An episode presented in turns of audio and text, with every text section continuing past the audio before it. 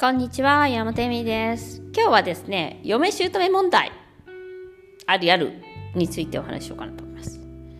これね、私の経験の話しかやっぱ今はできないんで、いろんなね、嫁姑を見てきてるんで、私もカウンセリングとかでやっぱり要になる部分ってあります。っていうのは、やっぱり結婚っていうのは、恋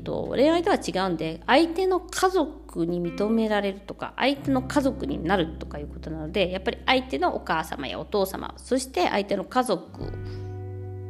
と仲良くやっていくっていうことも、ある一つのね、家族機能というか結婚の機能だなと思っています。その中でね、やっぱりうまくいかない時があると思うんです。例えば私の場合はですね、姑が私のことを認めたくなかったので、結婚式に家族全員ボイコットとかね、結構いじめられたんじゃないかなと思いますね、今思うと。別にそれは過去の話なんだけど、でそこから何を学ぶかでしかないと思っています。つまりですね、私がそれを被害者になって恨み続けるか、この人ってすごい苦しんでる人なんだなと思えるかどうかっていう違いなんですよね。で、若かったんで、最初私20年前の話なんですけども、20年間の確執っていう分かんなかったんですよね、それがね。で、今ね、もう本当にいろいろあって許したりとかしてるんですけど、やっぱりね、人を嫌ってる時とかって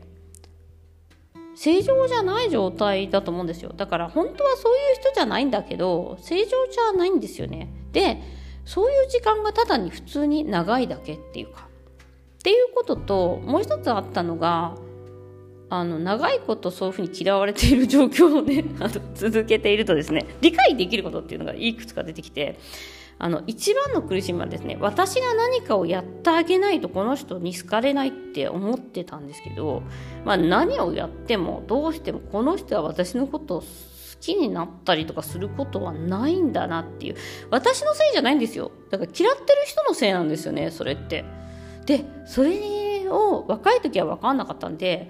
私が足りないからっていうことでイライラしたりとか、なんであの人あんなことするんだろうと思ってたんですけど、いや、あの人の問題なんだなって、問題を手放すしかないんですよね、本当に。で、友達とか、そういうね、仕事の人とかだったら、やっぱり仕事辞めるとか、友達辞めるとかやめれるんですけど、家族ってやめれないじゃないですか。でも、その人の問題なんだって思って手放すことができるっていうか、自分にね、ある程度自信が出てくるとですね、そういうことが気にならなくなるんですよ。で、私20年前なんで、若い時はすごい苦しんだんですけど、なんで苦しんだろうな、ただ単に嫌われてるだけじゃんっていうことなんですよね。で、これをね、恨みつらみとかにつられちゃうとまずくて、で、あと大切なのはですね、もう一つあるのが距離を置くっていうことです。好かれるように努力をしないっていうか、もう一つあるのが、私こんなにやってあげたのにこの人してくれないじゃんっていうふうに思ってしまうとですね、二次災害というか辛くなるんですよ。この人ってこういう人なんだなと、私のこと嫌いなんだって思って、別に自分が努力しようが努力しまいが、何かをしてあげようが何かをしまいが変わんないんですよね、本当に。で、これはやっぱり自分が変わるしかなくて、自分が距離を置くとか、自分がそのことについて考えないとか、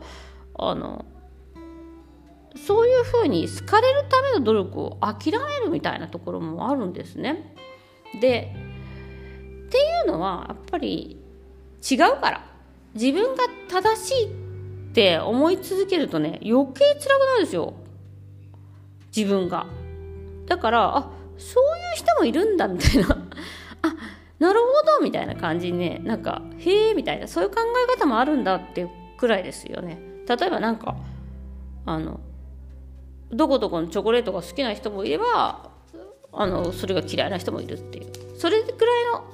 価値しかないっていう感じにね思うようにしてですね、したらそんなに辛くなくなったというか、何とも思わなくなったっていうのもありますし、まあ距離を置く、だからあえて会いに行ったりとか私はあんまりしてなかったんですよね。でもなんかそのことにおいて何か問題があったりとかしたこともなくて、なんか皆さんねすごい嫌なんですよって言いながら会いに行ったりとかしてて、なんで会いに行くんだろうと思ったりとかすることが多いんですね。おばあちゃんなんか家族でもそうじゃないですか。だから挨拶とかまあある程度は必要ですけど、嫌ならやめればっていうことですね。相手もね気づかなくなっちゃうんでね、ということでですね、嫌いなら別に好かれる努力をしなくてもいいんじゃないかっていうことと、あとその人の恨み続けるとやっぱ自分の方が辛くなるんで、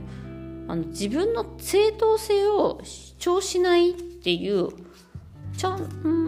機会になるのかなと思います。だからなんかあんまりね旦那さんの問題だったらね、ある程度関係性とか毎日あったりとかするんで、皆さん気をつけた方がいいですよねっていうのはあるんですけど、元親とかですね、姑とかはやっぱり距離感とかもすごく重要だし、なおかつ許すというか忘れるというか、この人は違う世界の人なんだ、違う考え方をしてるんだなっていうことを分かるだけでかなり楽になると思いますね。もちろんカウンセリング受けてくださった方とかは変わるんで、やっぱり姑さんとの仲とかもすっごく良くなった人もいっぱいいます。これはもう本当にね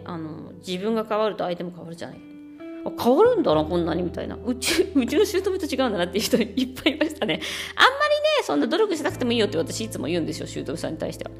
でも人間ってやっぱ変わると変わるんですっていうのはね、自分の旦那さんがこんなに喜んでるとか、自分の息子がこんなに喜んでるのにの娘、嫁をいじめたりとかはしないです。つまり自分の親に自分の旦那さんを好かれたいと思っている方は、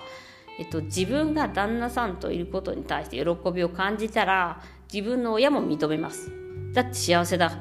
してくれてるから、ということでですね、まあ、重要なのはねやっぱりなんか何度も言うように自分が幸せになることで、自分を幸せにしてくれる人は自分の親も、嫌いにはなりませんし、自分のパートナーを幸せにしてくれる人を、無下に扱ったりとかはしなくなるので、本人の問題ですねというところがあります。ということで今日は、嫁姑問題についてちょっとお話ししました。ご視聴ありがとうございます。